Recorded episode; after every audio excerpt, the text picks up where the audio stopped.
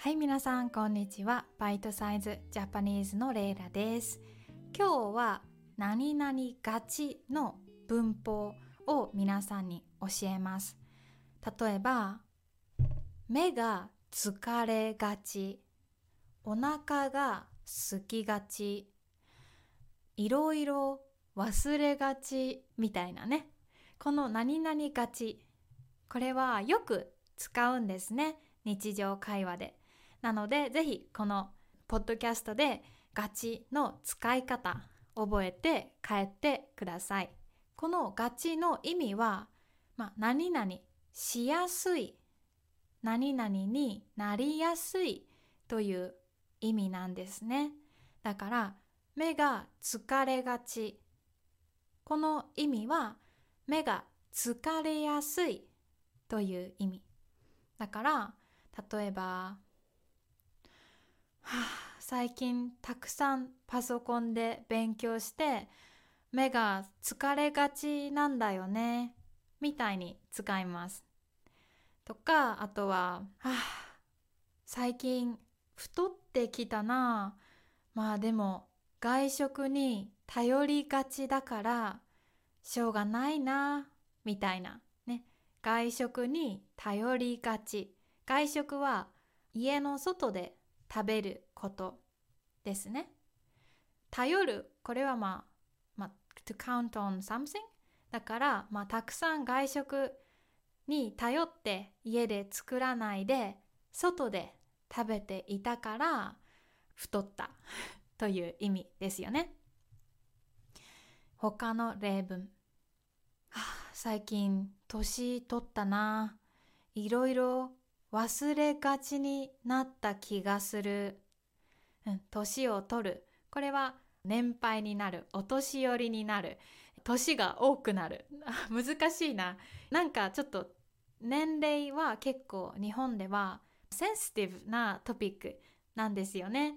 だから、あの、ちゃんとそれを説明できる言葉がない。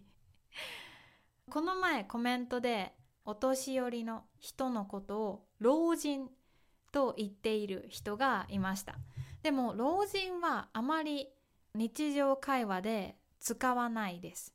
まあ、老人ホームとか老人ケアセンターみたいに市役所とかそういうすごくフォーマルな政治の中で使うことはあります。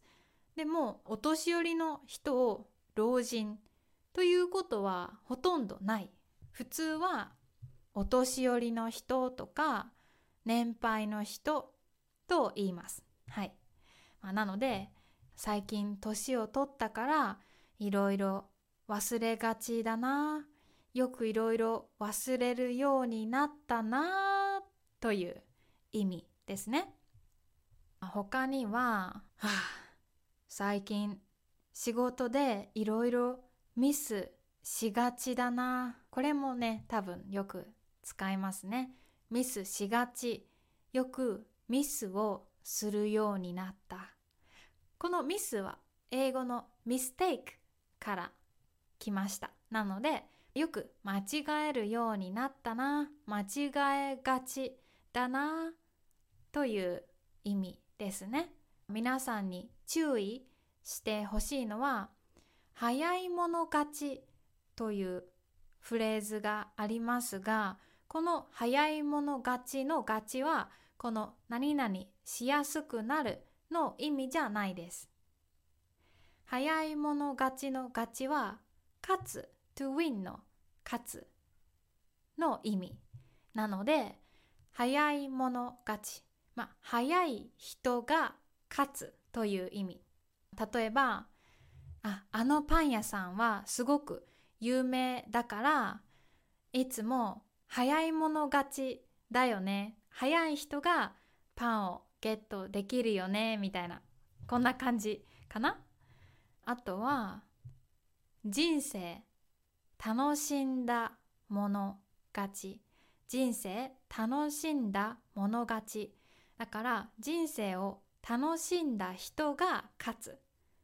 これも何々勝ちの勝ちじゃないです。うん。